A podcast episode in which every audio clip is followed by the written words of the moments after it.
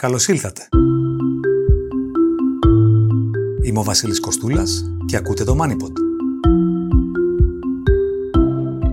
Σε αυτό το επεισόδιο θα ακούσετε για τις ελλείψεις εργατικών χεριών στην ελληνική αγορά και για τις δυνατότητες της συμβολής των μεταναστών από τον καθήλυνα αρμόδιο.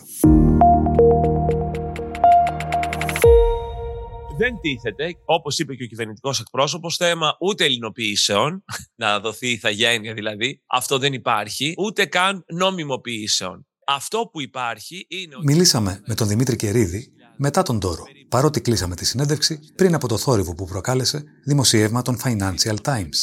Ο ίδιος βρέθηκε πρόσφατα στο επίκεντρο της δημόσιας συζήτησης εν μέσω πληροφοριών για επικείμενες ελληνοποιήσεις παράτυπων μεταναστών.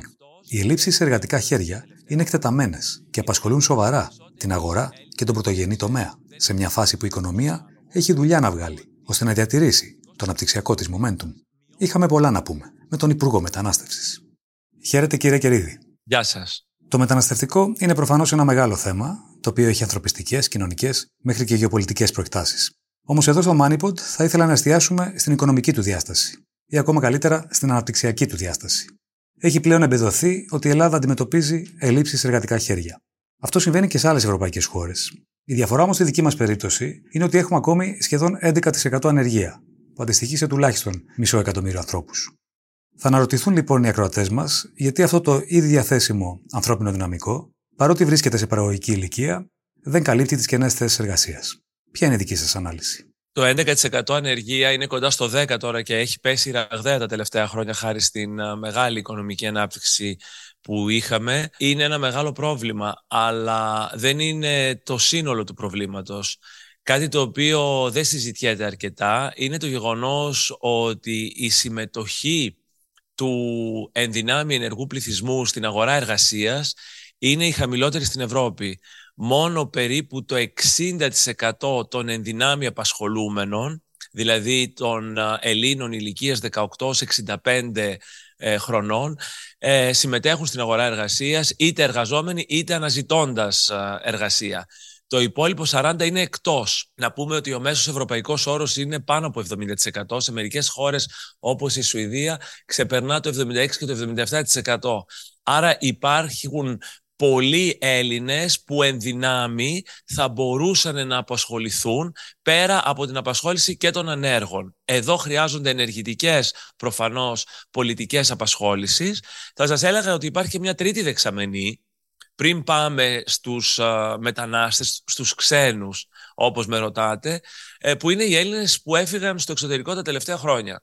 Ε, που υπολογίζονται περίπου σε μισό εκατομμύριο. Κατά συνέπεια, ναι, πρέπει κατεξοχήν να μειώσουμε κι άλλο την ανεργία, να αυξήσουμε το ποσοστό απασχολησιμότητας του α, ενδυνάμει ενεργού πληθυσμού και να φέρουμε πίσω και τους α, Έλληνες που φύγαν τα χρόνια της κρίσης και μπορούν να προσφέρουν. Από εκεί και πέρα όμως, για να τα πούμε όλα, είναι αλήθεια ότι υπάρχουν κάποιες δουλειές, μας λένε οι ειδικοί, που δεν πρόκειται ποτέ να κάνουν οι Έλληνες. Βαριές χειρονακτικές ε, ε, δουλειές, ε, πολύ χαμηλής εξειδίκευσης από τη μια. Από την άλλη κάποιες πολύ λιγότερες υψηλών ταλέντων.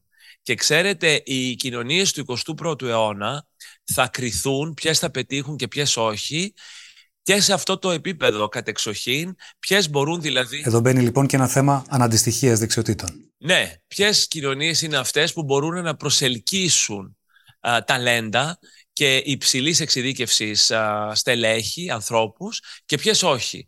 Και η Ελλάδα, πέρα από το πρόβλημα που έχει με τους εργάτες γης, για τους οποίους έγινε πάρα πολύ μεγάλος λόγος φέτος και είχαμε μεγάλα προβλήματα στην αγροτική οικονομία, χρειάζεται και τους εξειδικευμένους, δύσκολους, πείτε τους ψηφιακούς νομάδες, υπάρχουν πάρα πολλές κατηγορίες μέσα εκεί, τους οποίους για το καλό της ελληνικής κοινωνίας και της καλύτερης πορείας της οικονομίας μας θέλουμε και εμείς να προσελκύσουμε.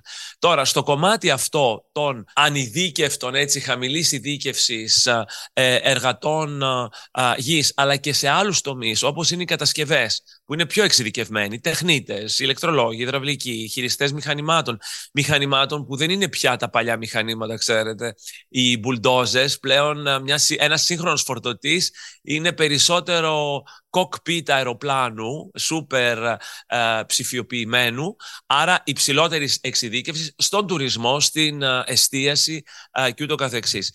Εκεί προσπαθούμε να φέρουμε κόσμο από το εξωτερικό. Δεν είναι πάντα εύκολο. Πάμε εδώ λοιπόν. Στον βαθμό που τα εργατικά χέρια από το εξωτερικό μπορούν να αποτελέσουν μέρος της λύσης. Πόσους επιπρόσθετους εργάτες χρειάζεται η οικονομία μας για τα επόμενα χρόνια; Με άλλα λόγια, πόσους μετανάστες μπορεί και χρειάζεται να απορροφήσει η ελληνική αγορά εργασίας; Έχουμε μια συνολική εκτίμηση. Ακούστε, ε, είναι ένα νούμερο δυναμικό που εξαρτάται από το ανεβοκατέβασμα της οικονομίας και της α, ζήτησης. Αυτό το νούμερο που μπορώ να σας δώσω είναι τα αιτήματα προς τις α, περιφέρειες που υποβλήθηκαν πέρσι για μετακλήσεις εργαζομένων από το εξωτερικό και ξεπεράσαν τις 350.000.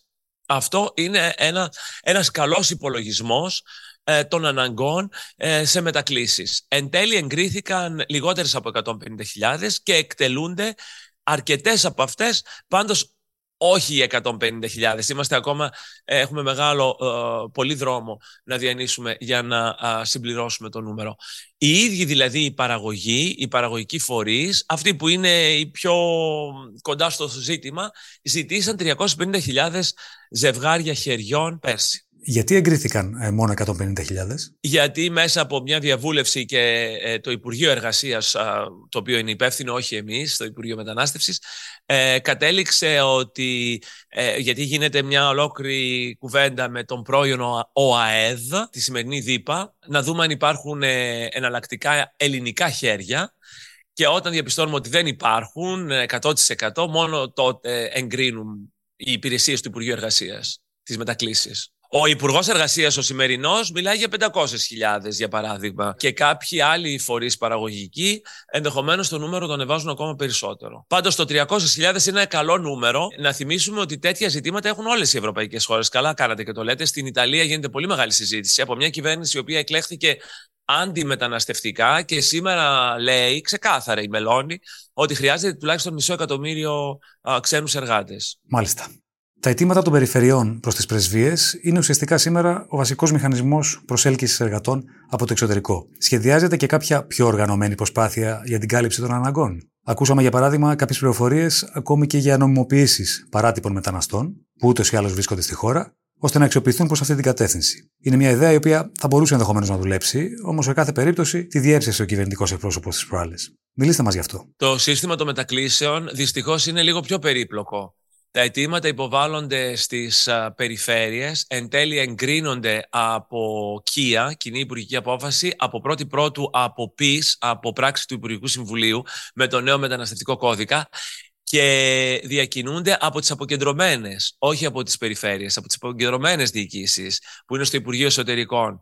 Και μετά έχουμε το ζήτημα των προξενείων που πρέπει να δώσουν τις θεωρήσεις προκειμένου να έρθουν αυτοί οι άνθρωποι από το εξωτερικό εδώ. Μια διαδικασία χρονοβόρα, δίσκαμπτη, δύσκολη και κάνουμε διαρκείς συσκέψεις ε, με τα συναρμόδια Υπουργεία, το Εξωτερικών, το Μέγαρο Μαξίμου, ο κύριος Κέρτσος, ε, το Εργασίας προφανώς, για το Αγροτικής Ανάπτυξης, για να βρούμε έναν μηχανισμό πιο γρήγορο ε, να μπορέσουν να προχωρήσουν οι μετακλήσεις, να μην έχουμε τις φετινές καθυστερήσεις. Δεν αντέχει η αγροτική μας οικονομία άλλη μια τέτοια τελεπορία όπως η φετινή. Τι θα μπορούσε να είναι ένας τέτοιος μηχανισμός; Καταρχάς, προχωρούμε στην ψηφιοποίηση του συστήματος, στην ομογενειοποίηση και στην ενίσχυση με προσωπικό και των αποκεντρωμένων και των προξενείων, που είναι απαραίτητο. Ε, απλοποίηση της διαδικασίας και ούτω καθεξής. Ε, Όμως, όταν δίνεις θεώρηση και μάλιστα στη ζώνη του Σέγγεν, είσαι υπεύθυνος ε, για να μην δημιουργηθούν παρατράγουδα, διότι τότε θα χτυπήσει ο μετακαλούμενο που θα έρθει εδώ και θα βρεθεί στη Γερμανία στο ευρωπαϊκό σύστημα και θα βρεθεί η χώρα μας εγκαλούμενη. Άρα χρειάζεται μία στοιχειώδης προσοχή σε όλα αυτά. Η απλούστευση φτάνει μέχρι ένα σημείο. Εν πάση περιπτώσει, το σύστημα σήμερα δυσλειτουργεί και πρέπει να εξυγχρονιστεί και βρισκόμαστε σε προχωρημένες συζητήσεις με τη βοήθεια και ιδιωτικών εταιριών να δούμε πώς θα μπορέσουμε να το κάνουμε. Εμείς, ως Υπουργείο Μετανάστευσης, είμαστε έτοιμοι να υπογράψουμε διμερείς συμφωνίες έξι έχουν προχωρήσει το περισσότερο, με χώρες όπως είναι η Μολδαβία, η Γεωργία, το Βιετνάμ, οι Φιλιππίνες, η Ινδία. ο, η ειδική αντιπροσωπεία θα έρθει την ερχόμενη εβδομάδα στην Αθήνα για αυτόν ακριβώς το λόγο σε συνέχεια της επίσκεψης του Ινδού Πρωθυπουργού του κυρίου Μόντι πριν από μερικές εβδομάδες. Τώρα, με ρωτάτε και για την μεγάλη κουβέντα που έγινε με αφορμή ένα δημοσίευμα των Financial Times.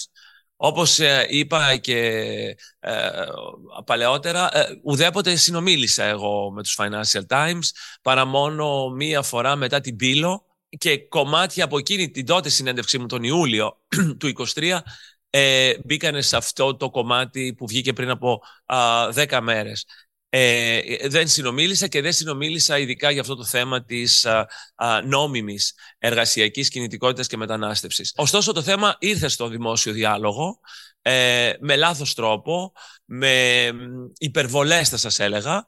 Δεν τίθεται όπως είπε και ο κυβερνητικός εκπρόσωπος, θέμα ούτε ελληνοποιήσεων, να δοθεί ηθαγένεια δηλαδή, αυτό δεν υπάρχει, ε, ούτε καν νόμιμοποιήσεων. Ε, αυτό που υπάρχει είναι ότι στην Ελλάδα έχουμε 700.000 περίπου νόμιμους μετανάστες, η μισή εκ των οποίων είναι αλβανικής κυρίως καταγωγής και οι υπόλοιποι από ευρωπαϊκές χώρες της Ευρωπαϊκής Ένωσης ως επιτοπλίστων. Ο αριθμός αυτός δεν είναι μειούμενος τα τελευταία χρόνια. Είναι κάτι που οι περισσότεροι Έλληνες δεν ξέρουν, δεν έχει ακουστεί στο δημόσιο διάλογο, ότι ο μεταναστευτικός πληθυσμός της πατρίδας μας μειώνεται, δεν αυξάνεται. Φύγανε τα χρόνια της κρίσης και ιδίως του κορονοϊού πολλές δεκάδες χιλιάδες Αλβανοί. Και ένα μέρος του προβλήματος που δημιουργήθηκε στην αγροτική οικονομία και στις κατασκευές έχει να κάνει με αυτήν την έξοδο περίπου 200.000 υπολογίζομαι νόμιμων μεταναστών αλβανικής καταγωγής που φύγανε είτε για την Αλβανία ή ακόμα περισσότερο για την Ιταλία και αλλού όπου βρίσκουν καλύτερα μεροκάματα. Και αυτό δείχνει ότι πέρα από το τι θα κάνουμε εμείς, θα απλοποιήσουμε διαδικασίες, θα προσελκύσουμε κτλ. με ένα σύγχρονο τρόπο, να έχουμε υπόψη μας ότι εδώ υπάρχει ένας ανταγωνισμός μεταξύ των χωρών της Ευρώπης, ποιος θα προσελκύσει και εδώ η πατρίδα μας έχει αρκετά μειονεκτήματα. Δεν μπορεί να δώσει τους μισθούς που έχουμε στη Βόρεια Ευρώπη, ούτε τα... Εξού και έφυγαν όσοι έφυγαν. Έτσι, ούτε τις κοινωνικές παροχές, ούτε ακόμα περισσότερο αυτό που γίνεται στη Γερμανία και επίσης δεν ξέρουμε εδώ στην Ελλάδα αρκετά, η θαγένεια. Οι Γερμανοί δίνουν στα πέντε χρόνια και συζητούν να το κατεβάσουν στα τρία ηθαγένεια, δηλαδή η γερμανική υπηκότητα. Γίνονται οι Γερμανοί, οι Σύριοι, οι Αφγανοί που πηγαίνουν εκεί, μετά την πενταετία μπορούν να αιτηθούν και να γίνουν Γερμανοί πολίτες, Γερμανοί ψηφοφόροι, γερμανικό διαβατήριο. Δεν ξέρω αν καταλαβαίνετε τι σημαίνει αυτό, που είναι το μείζον, έτσι δεν είναι. Άρα εδώ έχουμε ένα πρόβλημα αντικειμενικό να προσελκύσουμε και παλεύουμε. Υπάρχουν λοιπόν δίπλα στους νόμιμους και 300.000 περίπου με μεγάλη επιφύλαξη, το λέμε, διότι δεν έχουν καταγραφεί. Μιλάμε για ε, ε, ανθρώπους που κινούνται ανάμεσά μας παράτυπα. Άρα μπορεί να είναι 200.000, 250.000. Οι υπηρεσίες του Υπουργείου το ανεβάζουν σε 300.000 και είναι αυτό το νούμερο που πήραν αυθαίρετα οι Financial Times για να μιλήσουν για, για μια γενικευμένη, να πούμε, ε, νομιμοποίηση. Νομιμοποίηση και δημιουργήθηκε ως άλλος. Αυτοί οι 300 περίπου χιλιάδες, με μεγάλη επιφύλαξη, είτε ήρθαν στη χώρα μας νόμιμα, και έληξαν τα χαρτιά τους και δεν ανανεώθηκαν οι άδειές τους για μια σειρά από λόγους. Μια Φιλιππινέζα οικιακή βοηθός η οποία ήρθε νόμιμα στην Ελλάδα και μετά την τριετία ε, ε, ε, έπεσε σε καθεστώς ε, παρατυπίας είτε ήρθαν παράτυπα όπως αυτοί που έρχονται οι παράνομες αφήξεις ε, που έχουμε ε, στη χώρα μας και για τις οποίες γίνεται... Πάντως εύλογα θα πει κανείς, από τη στιγμή που ψάχνουμε εργάτες από το εξωτερικό γιατί δεν αξιοποιούμε αυτούς που ήδη βρίσκονται στην Ελλάδα στην οποία έφτασαν με τον έναν ή τον άλλον τρόπο; Βγάζει δηλαδή ένα νόημα να ενταχθούν αυτοί οι 300.000 στην αγορά εργασίας από τη στιγμή που υπάρχουν ανάγκες. Πόσο μάλλον αν μιλάμε για ανθρώπους που αυτή τη στιγμή περιφέρονται χωρίς εισόδημα, με ό,τι αυτό συνεπάγεται και σε κοινωνικό επίπεδο. Εσείς τι λέτε εδώ; Ε, βγάζει ένα νόημα να τους καταγράψουμε καταρχήν. Η Ελλάδα και για λόγους, η ελληνική πολιτεία και για λόγους δημόσιας τάξης και ασφάλειας πρέπει και χρειάζεται να ξέρει ποιοι είναι εδώ με όλα τα στοιχεία τους, ονοματεπώνυμο, δακτυλικά αποτυπώματα, εθνικότητα κτλ. Δεν μπορεί να ζουν ανάμεσά μας στη σκιά. Και βεβαίως υπάρχει μια μεγάλη κουβέντα. Ο ελληνικός νόμος το επιτρέπει αυτό που λέτε ήδη μετά την 7 ετία. Αυτό επιτρέπεται ήδη. Υπάρχουν ωστόσο και άλλοι οι οποίοι έχουν αντιρρήσεις. Οι αντιρρήσεις ε, είναι θεμητές, ξέρετε. Διότι όταν, πώς να το πούμε, έρχεσαι και παρακάμπτεις ε, την νόμιμη διαδικασία, ε, δημιουργείς ένα κακό προηγούμενο και υπάρχει αυτό, πώς το λέγανε στη Γερμανία επί μνημονίου, moral hazard, έτσι, ένα ηθικό ε, ε, μειονέκτημα, μια ηθική παρενέργεια. Είναι κάτι το οποίο λαμβάνουμε πάρα πολύ σοβαρά υπόψη μας, προφανώς. Όμως, Πράγματι, μιλάμε για ανθρώπους που ζουν ανάμεσά μας, που ξέρουν ελληνικά σε μεγάλο βαθμό, που έχουν αφομοιωθεί σε μεγάλο βαθμό από την ελληνική α, κοινωνία και οικονομία. Και υπάρχει αυτή η συζήτηση για την τακτοποίηση, όχι νομιμοποίηση. Αυτοί οι άνθρωποι, εάν δεν έχουν συμβόλαιο, εάν λήξει το συμβόλαιο, είναι προς απέλαση. Παραμένει το καθεστώς ε, του επιστρεπτέου, να πούμε. Αλλά αντί να δουλεύουν μαύρα, υπάρχουν αυτοί που λένε, καλό είναι και οι εισφορές να πληρώνονται και φόροι να πληρώνονται και οι εργοδότες να μπουν σε μια τάξη και η, η πολιτεία να ξέρει ποιοι είναι εδώ. Είναι μια κουβέντα αυτή που γίνεται σε όλες τις ευρωπαϊκές κοινωνίες. Στην Ιταλία κάνανε μια μαζική τακτοποίηση, παύλα νομιμοποίηση πρόσφατα. Μελώνει, το λέω αυτό, είναι πολύ χαρακτηριστικό. Ε, μια πολιτικός η οποία έκανε καριέρα με ατζέντα αντιμεταναστευτική, απολύτως. Και έτσι εκλέχθηκε πριν από ένα χρόνο ακριβώς, τον Οκτώβριο του ε, 2022. Και στην Ιταλία, όπως και στην Ισπανία, το όριο δεν είναι 7 ετία, είναι διετία. Μάλιστα. Κατανοητό. Μια δεξαμενή εργατικού δυναμικού που θα αντλείται από τις μεταναστευτικές ροές οργανωμένα σε ευρωπαϊκό επίπεδο. Θα μπορούσε να δουλέψει για μια καλύτερη κατανομή των μεταναστών με βάση τις ανάγκες στις ευρωπαϊκές αγορές εργασίας και θα ήταν μέρος μιας ευρύτερης διαθέτησης στο μεταναστευτικό. Θα έπρεπε να πάμε σε ένα ενιαίο σύστημα. Δεν υπάρχει καμία αμφιβολία. Ότι το σημερινό σύστημα πάσχει. Και δυστυχώς εδώ το σύμφωνο μετανάστευσης, το νέο σύμφωνο μετανάστευσης, το οποίο προχωράει επιτέλους και με καθυστέρηση πολλών χρόνων, σε αυτό το ζήτημα δεν δίνει απάντηση. Ε, οι αντιθέσεις ακόμα μεταξύ των χωρών είναι, είναι μεγάλες. Αλλά σε μια δεύτερη φάση αυτό είναι. Η, ε, η Ευρωπαϊκή Ένωση ήδη το επιχειρεί με την μπλε κάρτα. Η μπλε κάρτα, η οποία αφορά στελέχη επιχειρήσεων, εξειδικευμένο προσωπικό, είναι ένας ενιαίος ευρωπαϊκός κανονισμός ε, μετανάστευσης και εργασιακής ε, κινητικότητας από εκτός της Ευρωπαϊκής Ένωσης. Και τη δίνουμε και εμείς. Έχουμε ενσωματώσει προφανώς αυτό το κοινοτικό δίκαιο στο εθνικό και τη δίνει το Υπουργείο μας εδώ, στο Υπουργείο Μετανάστευσης και Ασύλου. Αλλά έχουμε πολύ δρόμο ακόμα για το ενιαίο του πράγματος. Εγώ θα πήγαινα και ένα βήμα παραπέρα. Ενιαίο και στις παροχές ασύλου. Βγήκε προχθές ο γνωστός σε μας Σόιμπλε, διότι στη Γερμανία, η Γερμανία σήμερα συγκλονίζεται από το μεταναστευτικό. Συγκλονίζεται έχει τοπικές εκλογές και κινδυνεύει το S5 να βγει τέταρτο κόμμα. Εξού και η άνοδος του AFD. Ναι. Το AFD είναι δεύτερο κόμμα πανγερμανικά και πρώτο στην Ανατολική Γερμανία εξαιτίας του μεταναστευτικού. Πέρσι ήταν η χρονιά με τους περισσότερους ετούντες άσυλο στην ιστορία της μεταπολεμικής Γερμανίας από το 1949 και μετά.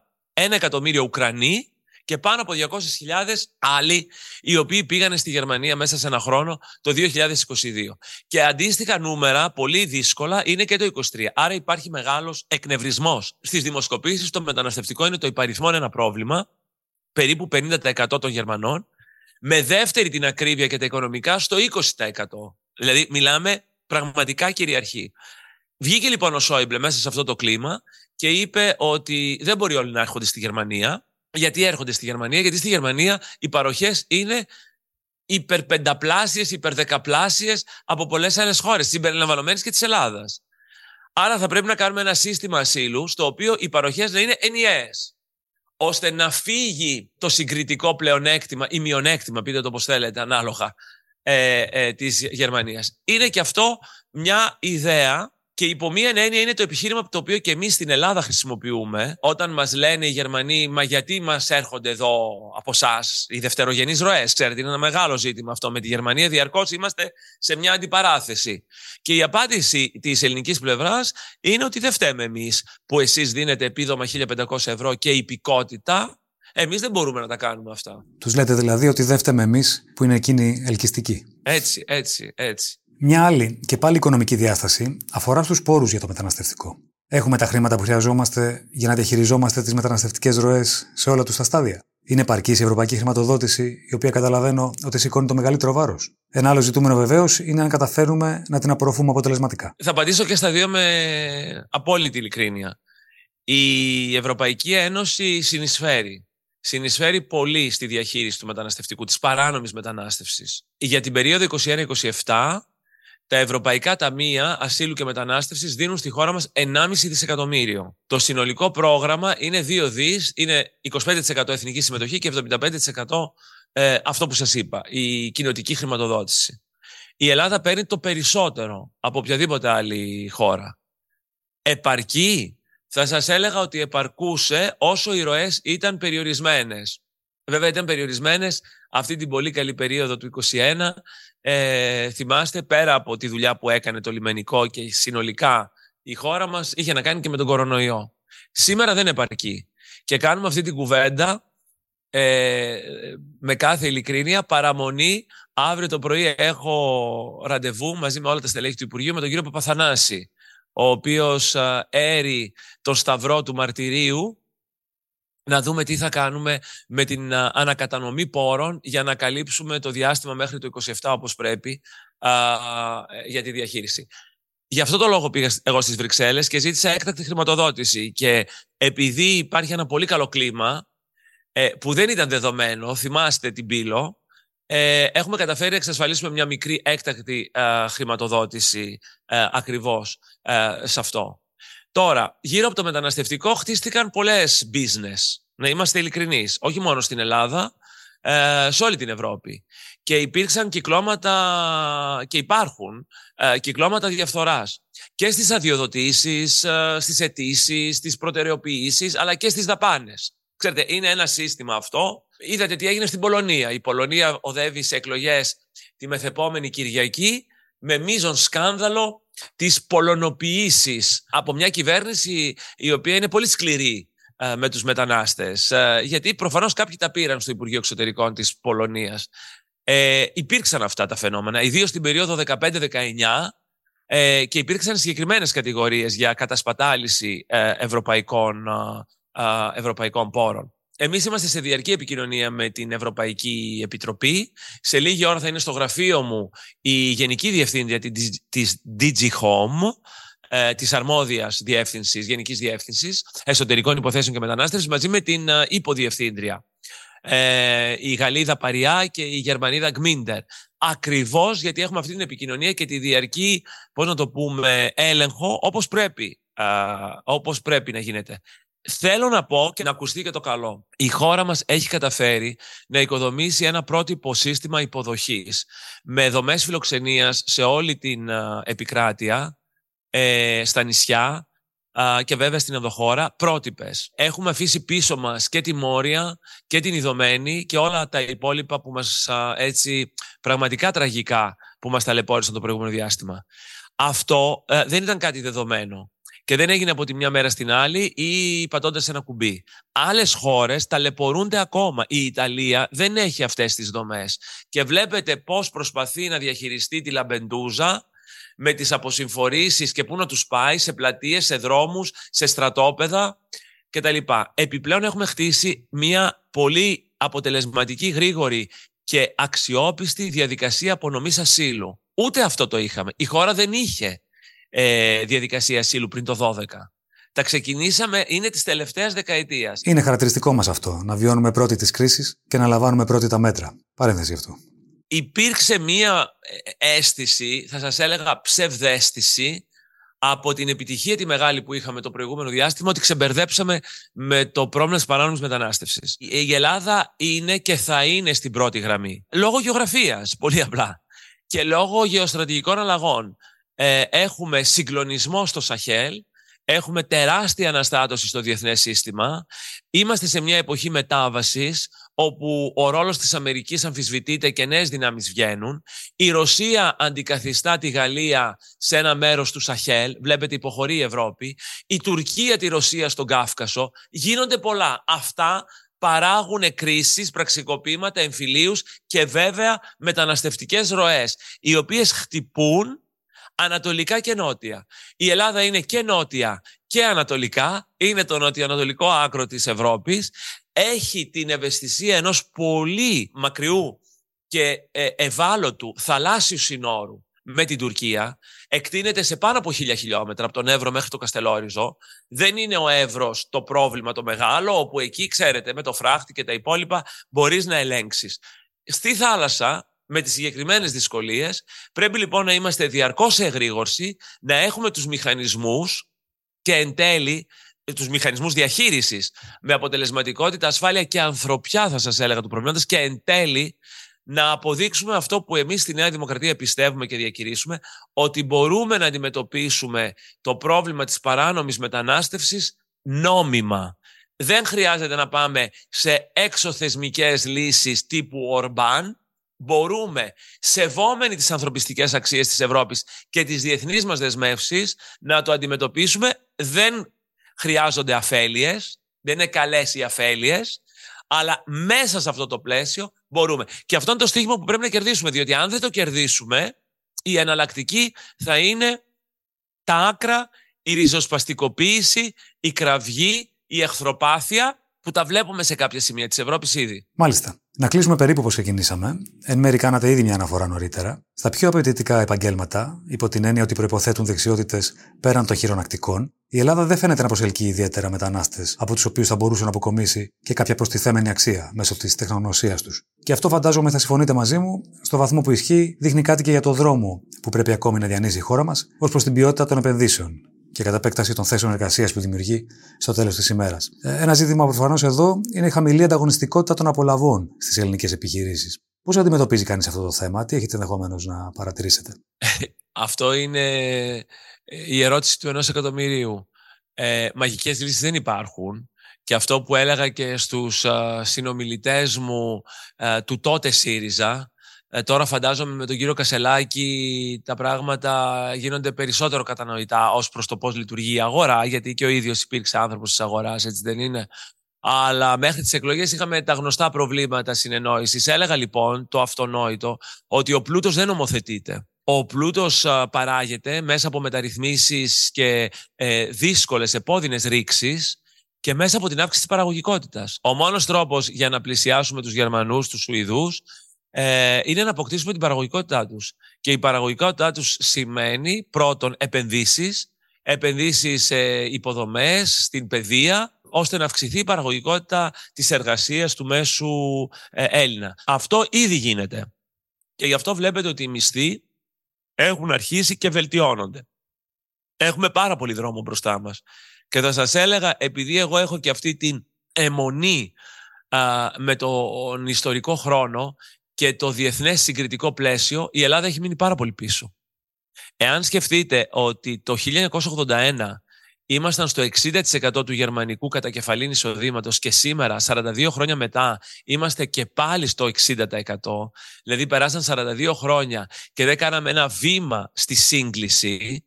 Προφανώς ε, προχωρήσαμε κι εμείς. Αλλά προχώρησαν και οι Γερμανοί και η απόσταση παρέμεινε λίγο πολύ. Μεσολάβησαν άλλωστε και τα 10 χρόνια της κρίσης στην Ελλάδα. Είχαμε και την κρίση. Λοιπόν, συνολικά όμως και πριν την κρίση, ξέρετε, δεν πετούσαμε. Απλώς η κρίση μας αποτέλειωσε. Και μας αποτέλειωσε σε τέτοιο βαθμό που το αδιανόητο, αν μου επιτρέπετε, οι Πολωνοί που ήταν στο 1 τέταρτο του κατακεφαλήν μας εισοδήματος το 1991 μετά την πτώση του κομμουνισμού μας έχουν φτάσει οι Σλοβαίνοι μας έχουν περάσει, οι Βαλτικές χώρες, οι Τσέχοι, οι Σλοβάκοι και σήμερα συγκρινόμαστε ευνοϊκά μόνο σε σχέση με τους Βούλγαρους και τους, και τους Ρουμάνους με δυσκολία θα σας έλεγα. Αυτό για μένα είναι μια μεγάλη αποτυχία. Δίπλα στις πολλές επιτυχίες που είχε η Ελλάδα της μεταπολίτευσης.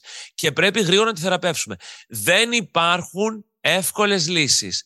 Πληρώσαμε πολύ ακριβά τις εύκολες λύσεις και τον λαϊκισμό. Η ώρα τώρα είναι να σηκώσουμε τα μανίκια, να συνεχίσουμε στο δρόμο που χαράξαμε μετά το 19 με τον Κυριάκο Μητσοτάκη. Είμαστε σήμερα στην πρώτη γραμμή της ανάπτυξης. Είμαστε η χώρα που αναπτύσσεται το περισσότερο στην Ευρώπη. Αυτό έχει να κάνει και με την προηγούμενη κρίση. Θέλω να είμαι δίκαιος με το γεγονός ότι είχε συμπιεστεί το ελαττήριο. Αλλά βλέπετε ότι συμπιεσμένο το ελαττήριο δεν εξφεδονίστηκε επί Τσίπρα, παρέμεινε συμπιεσμένο και ξεχαρβαλωμένο. Έπρεπε να έρθουν και οι σωστές πολιτικές και τα σωστά μηνύματα και η εμπιστοσύνη των αγορών. Ευτυχώς ο ελληνικός λαός εν τη σοφία του επανέφερε την πολιτική σταθερότητα που είναι η πρώτη προϋπόθεση, έδωσε μια ισχυρή εντολή τον Μάιο και τον Ιούνιο και σήμερα έχουμε πραγματικά όλο το πλαίσιο για να απογειωθούμε. Είμαι πολύ αισιόδοξος για την ελληνική οικονομία. Έχουμε πολιτική σταθερότητα, έχουμε μεταρρυθμιστική κυβέρνηση, έχουμε ένα πολύ καλό κλίμα, έχουμε δισεκατομμύρια στις διεθνείς αγορές που ψάχνουν να βρουν πού θα επενδυθούν. Θα είναι κρίμα για τη δικιά μου γενιά αυτή είναι η μεγάλη μάχη Μείναμε πολύ πίσω την προηγούμενη 40 ετία να μην ξανασυγκλίνουμε γρήγορα με τον πλούσιο Ευρωπαϊκό Βορρά. Και χρειαζόμαστε, όπως είπαμε, και εργατικά χέρια προς αυτή την κατεύθυνση. Και αυτό θα το κάνουν τα εργατικά χέρια προφανώς, κυρίως των Ελλήνων, κυρίως των Ελλήνων, αλλά συμπληρωματικά εκεί όπου χρειάζεται και στο εξειδικευμένο προσωπικό, βεβαίως σε μια κοινωνία ελκυστική που θέλουμε να είναι η Ελλάδα. Άλλωστε, να το πούμε και αυτό, το μεταναστευτικό πρόβλημα της Ευρώπης, της παράνομης ε, μετανάστευσης, έχει κατά βάση να κάνει, πέρα από τους πολέμους που τα είπαμε πριν, και με την τεράστια επιτυχία της Ευρώπης. Η Ευρώπη είναι η περιοχή στην οποία οι άνθρωποι ζουν το καλύτερο και θέλουν όλοι, αν μπορούν, να έρθουν.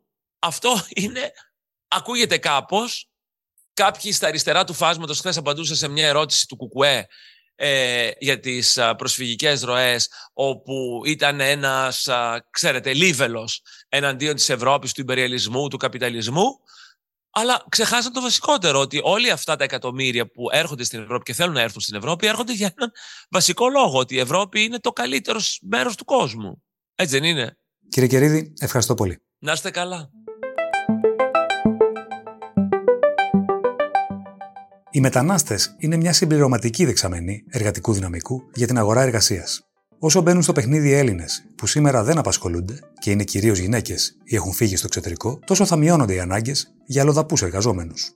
Μέχρι τότε όμως, η Ελλάδα έχει δουλειά να βγάλει και θα πρέπει επίσης να υποστηρίξει τους πόρους για το συνταξιοδοτικό της σύστημα.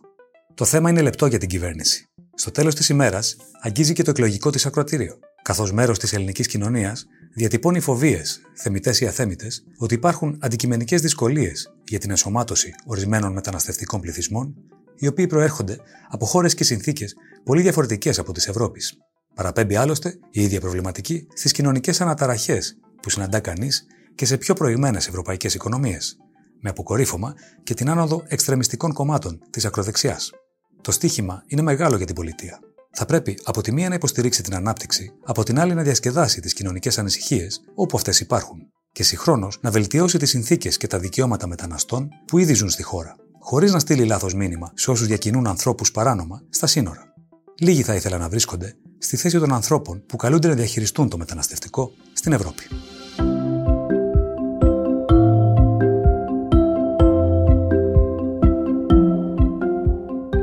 Ακούσατε το MoneyPod Ακολουθήστε μας στο Spotify, τα Apple ή τα Google Podcasts. Γεια και χαρά!